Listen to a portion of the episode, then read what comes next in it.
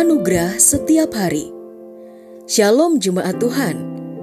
Pada hari ini kita akan mendengarkan pesan firman Tuhan.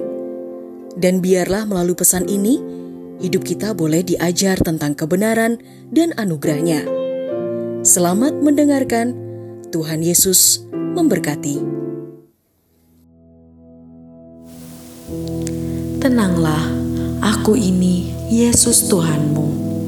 1 Tesalonika 4 ayatnya yang ke-11a berkata, Belajarlah untuk hidup tenang dan tidak mencampuri urusan orang lain. Ketenangan akan membuat kita bisa berpikir lebih jernih dalam menyelesaikan segala persoalan.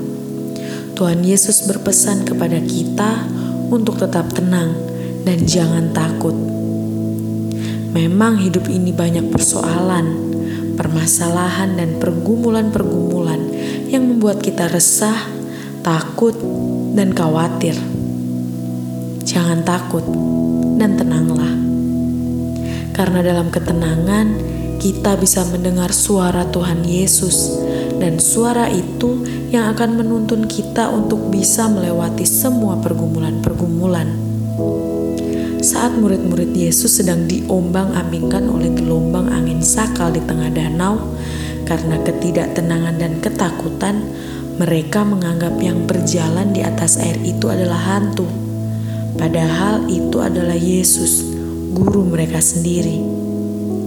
Dalam Injil Matius 14 ayatnya yang ke-17, segera Yesus berkata kepada mereka, "Tenanglah, ini aku."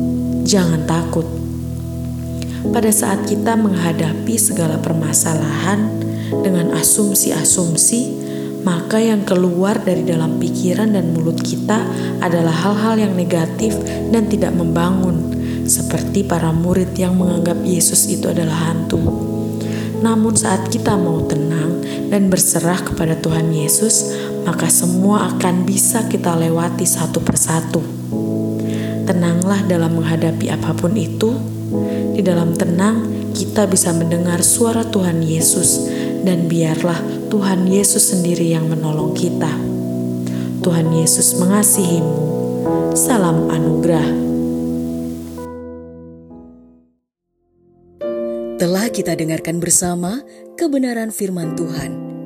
Kiranya firman Tuhan yang kita dengar dapat memberkati, menguatkan, serta menjadi rema dalam kehidupan kita bersama.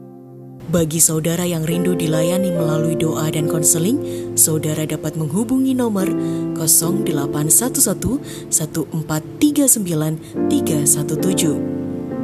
Ada hamba-hamba Tuhan yang siap melayani saudara. Sampai jumpa di program Anugerah Setiap Hari berikutnya.